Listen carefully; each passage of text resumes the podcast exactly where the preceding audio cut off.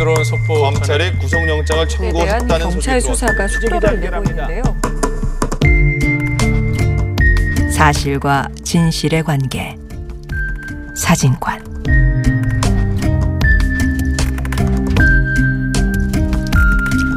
보도가 놓친 뉴스의 맥락을 짚어보는 사실과 진실의 관계 사진관. 코로나19 사태가 장기화되면서 초기에는 자제됐던 정치 공방이 가열되고 있습니다. 총선이 점점 다가오고 있어서 앞으로 더 심해질 것 같은데요. 대표적으로 문재인 대통령을 탄핵하라는 청원인데 청와대 청원은 동의자 수가 140만 명을 넘겼고요. 국회 청원도 10만 명을 넘어서 어, 상임위원회로 넘어갔다고 합니다. 언론들도 중국 대통령을 보는 것 같다 등등의 자극적인 제목을 내세워 탄핵 청원과 그 동의자 수를 계속 업데이트하면서 보도해 왔습니다. 그런데 정작 탄핵 청원에서 내세운 대통령 탄핵 사유를 제대로 따져보는 기사는 찾아보기 어렵습니다. 오늘은 이 사안을 다뤄보겠습니다. 고재열 시사인 기자 나와 있습니다. 어서 오십시오. 네, 안녕하십니까. 네, 오랜만입니다. 네. 네. 바로 이제 사안에 들어가서 언론의 주된 관심이 청원인의 증가 추세에 맞춰져 있고요. 어, 여기에 덧붙여 탄핵 청원의 내용도 함께 전달하고는 있는데 어, 구체적으로 탄핵 청원의 내용이 뭔가요? 네. 저도 좀 궁금해서 읽어봤는데 여러 번 읽게 되더라고요. 그 국민의 한 사람으로서 문재인 대통령의 탄핵을 촉구합니다라는 그 제목에 146만 명 이상이 동의한 이 청원 내용을 보면은 문재인 대통령은 대한민국 대통령이 아니라 중국 대통령을 보는 것 같다. 이렇게 마스크 가격이 10배나 폭등하고 있는데 그래서 품절 상태가 돼서 품귀 현상을 빚고 있는데 왜 300만 개 마스크를 중국에 지원했느냐. 네. 이게 이제 첫 번째 이유고요. 그다음 두 번째는 전 세계적으로 총 62개국이 중국인 입국 금지를 하는데 음 그리고 중국 경유한 외국인에 대한 입국 금- 금지도 어 그런 것도 하고 있는데 왜 우리 정부는 국제법 운운하면서 전 세계 수많은 나라들이 입국 금지 조치를 내놓는 이제 중국에 대해서 입국 금지를 안 하고 후베이 성을 이준해 방문한 외국인 4일부터 입국 전면 금지 그 정도 대책밖에 내지 않느냐 예. 이제 그런 내용이어가지고요. 예, 여기에서 이걸 이유로 어, 탄핵을 주장하고 있습니다. 어, 뭐 탄핵의 이유야 개개인의 정치적 주장이니 다양할 수 있는데 그래도 그게 사실관계는 맞아야 될 것 같은데요. 예. 당장 제가 들은 말만 봐도 뭔가 좀 사실관계가 조금 틀린 그런 이야기들이 있는 것 같은데요. 예, 예. 그러니까 뭐 이 내용 이분은 이제 이분의 말씀이 어떤 그 진실하다고 볼 수 있는 근거를 내놓거나 아니면 또 이분이 얻은 이 분야의 권위자거나 그런 게 아니지 않습니까? 그러니까 예. 언론이 당연히 어, 사실관계를 한번 이건 따져줬어야 되는데 첫 번째로 보면은 문재인 대통령이 300만 개 마스크를 중국에 지원했다 이렇게 표현을 했는데 예. 그러면 이제 우리 정부가 공식적으로 대통령 판단에 의해서 중국에 30만 300만 개 마스크를 줬다는 얘기인데 이 마스크는 우리나라가 민관 협력으로 어 200만 장 그리고 의료용 100만 장 이런 식으로 했는데 해당 그 물품을 제공한 주체가 중국 유학 총교회 그리고 중국 우한대 총동문회 여기가 제공한 거거든요. 아, 예. 마스크를 마련한 곳이 그래서 이건 이제 민간 부분에서 어, 마련했다고 봐야 되고 아마 이제 정부가 도와줬다면 뭐 배송비 정도일 것 같은데 어쨌든 이제 그런 내용이고 두 번째는 어, 중국인들이 자유롭게 드나들도록 두고 있다라고 표현을 했는데 어, 그런데 이제 우리 정부는 중국 인들로부터 입국 절차를 좀 강화했거든요. 이건 저도 예. 그 공항에서 들어오면서 확인했는데 중국인 전용 검역 입장 시설을 두고 있어요. 뭐 그리고 공항 자체도 우리나라 공항이 가장 그 검역이나 이런 부분들 방역에 대해서 철저히 하고 있기도 하고요. 그리고 이제 중국인 뭐 하루에 뭐 2만 명씩 입국하고 있다 그런 식으로 이제 표현을 하셨는데 어, 지금 이제 중국인 입국자 숫자가 우리나라 이제 1,500명 내외의 그 수준으로 좀 많이 줄어 있더라고요. 예, 그래서 예. 이것도 이제 맞지 않고 어, 그리고 의학적으로 어, 중국인 봉쇄가 코로나 이 확산을 막지 못한다라는 거 부분은 이미 이제 전 세계 국가에서 이제 공감대를 이루고 있는 어떤 그런 내용인데 어쨌든 어, 여러 가지 면에서 충분히 사실관계가 반박되는 네. 내용인데 이 청원을 바탕으로 해서 150만 명 가까운 동참자가 생겼다라는 게 그리고 그 과정에서 언론이 역할을 해서 이 청원을 부각시켜서 이 청원에 동의하게 이렇게 만들어 나간 거죠. 그러니까 그런 그 과정에서 문제 제기를 할 수 있는 부분들이 있을 것 같습니다. 예. 뭐 사실 탄핵 청원 자체가 정치적인 거고 또 거기에 뭐 동의한 분들이 꼭 그 언급된 그 이유 때문만은 아니라 뭐 여러 가지 그동안 문재인 대통령과 정부에 대해서 가졌던 불만 네. 이런 것들 때문에 동의를 했겠죠.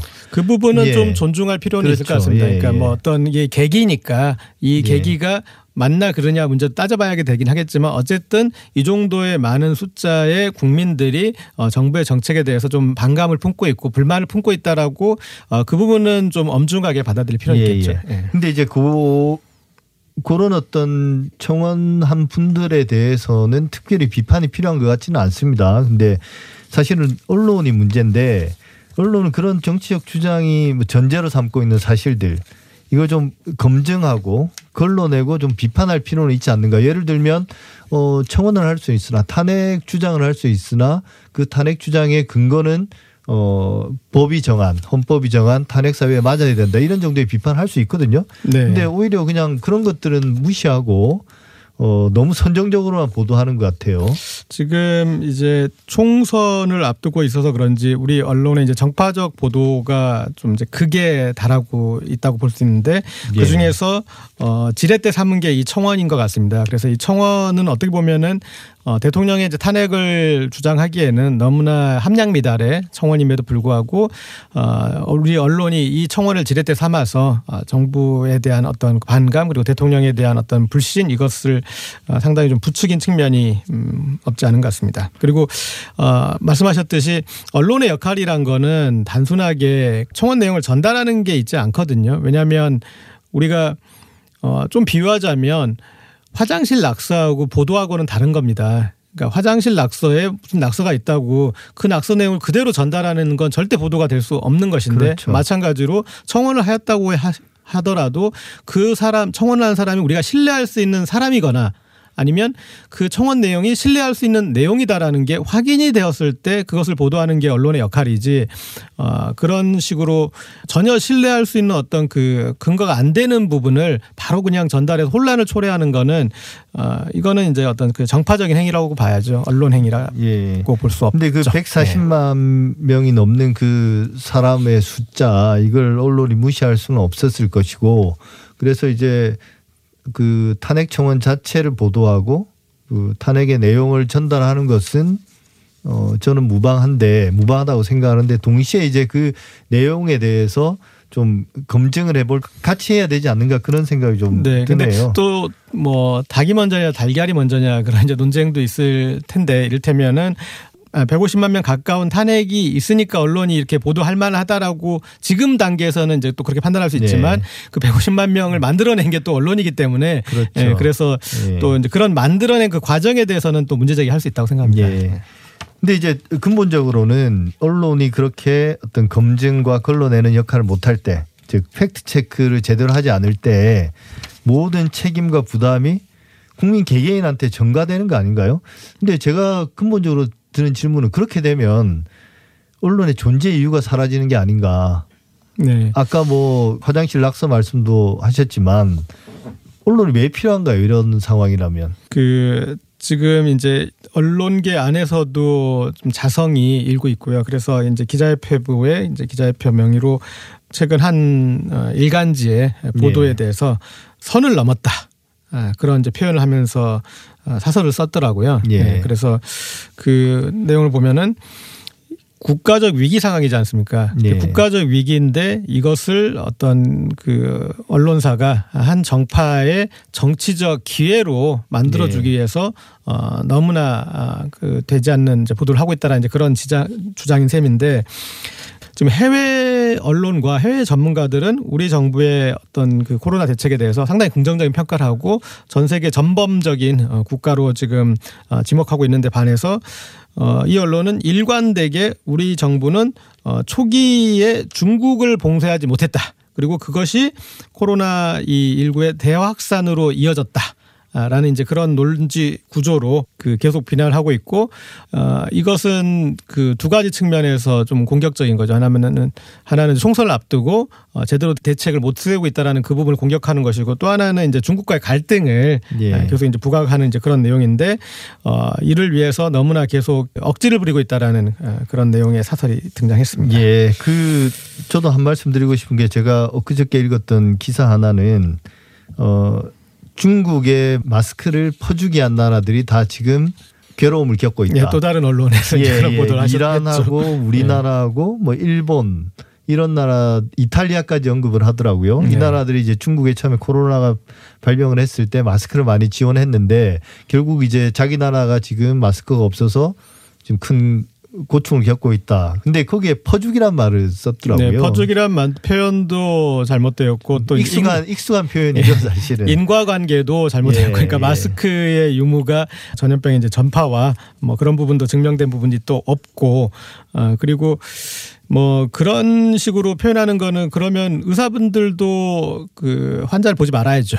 그러니까 의사 감염도 이제 환자를 봤기 때문에 발생한 것인데 어 그래서 우리가 마스크를 이렇게 주고받으면서 중국과 아, 긴밀한 서로 어떤 그 이 정보 관련해서 방역 대책에 대한 이제 정보도 주고받았고 그리고 또 뭐 일부 도시에서 나타난 현상이지만 뭐 중국에 2만 개를 줬더니 20만 개가 더 되돌아왔다. 뭐 여러 네. 가지 그런 그 상호작용도 있고 그래서 그렇죠. 어, 그리고 이제 거기서 줬던 그 숫자와 지금 우리가 뭐 소비하는 숫자랑 비교를 해보면 비교할 수도 없는 그런 숫자고요. 예. 예, 그래서 그 각 국가들이 중국과 했던 상징적인 외교 행위 정도의 어떤 그 마스크 숫자인데 그걸 가지고 이렇게 비약을 해서 어, 거기에 이 방역 실패를 이제 그걸로 몰아가는 거는 그건 정말 그 악의적인 보도라고밖에는 볼 수 없을 것 같습니다. 인도 인도주의적 관점에서 볼 때도 참 잘못된 보도라는 생각이 들긴 했습니다. 근데 우리가 다시 주제로 돌아가서 이른바 그 따옴표 저널리즘이라고 그러죠. 뭐 남이 했던 말을 그대로 이제 옮겨 적는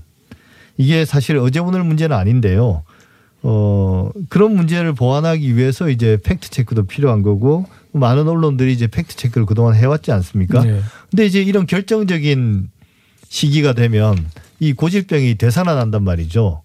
그 왜 이런 게 반복된다고 보십니까? 그러니까 우리가 이제 가짜 뉴스라는 말을 쓸 때 가짜 뉴스는 오보와 예. 아, 다른 어떤 그 지점이 명백하게 의도를 가졌다라는 지점이거든요. 그래서 지금의 이 나오는 부분들은 오보가 아니라 가짜 뉴스에 가까운데 그 가짜 뉴스에 가까운 이유는 이제 의도가 있고 그 의도는 총선을 앞두고 어, 현 정부의 이제 실책을 부각하고 어, 그래서 이 야당의 정치적 이익을 주고자 하는 그런 의지가 아, 너무나 확실하게 반영되어 있는 그런 보도라는 점이고요. 그래서 어 이런 그 이 보도 행태는 그러니까 언론이 이제 정치 행위를 하는 걸로 봐야 되는데 그 정치 행위도 정정당당한 정치 행위가 아니라 가장 비겁한 형태로 어, 하고 예. 있고 그래서 어떤 그 축구 경기로 비유하자면 너무나 분명한 반칙들을 쓰고 있는 거죠. 예, 그래서 반칙이 아, 걸리면 그냥 뭐 어쩔 수 없고 안 걸리면 어떻게 해서라도 우리는 골을 넣어서 이겨야겠다라는 이제 그런 그 의도를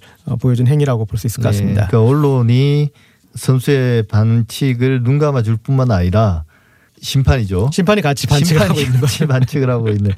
아, 언론이 반성까지는 아니더라도 좀 자중해 주길 좀 부탁드리고 싶습니다. 사실과 진실의 관계 사진관 지금까지 고재열 시사인 기자와 함께했습니다. 감사합니다. 네, 감사합니다.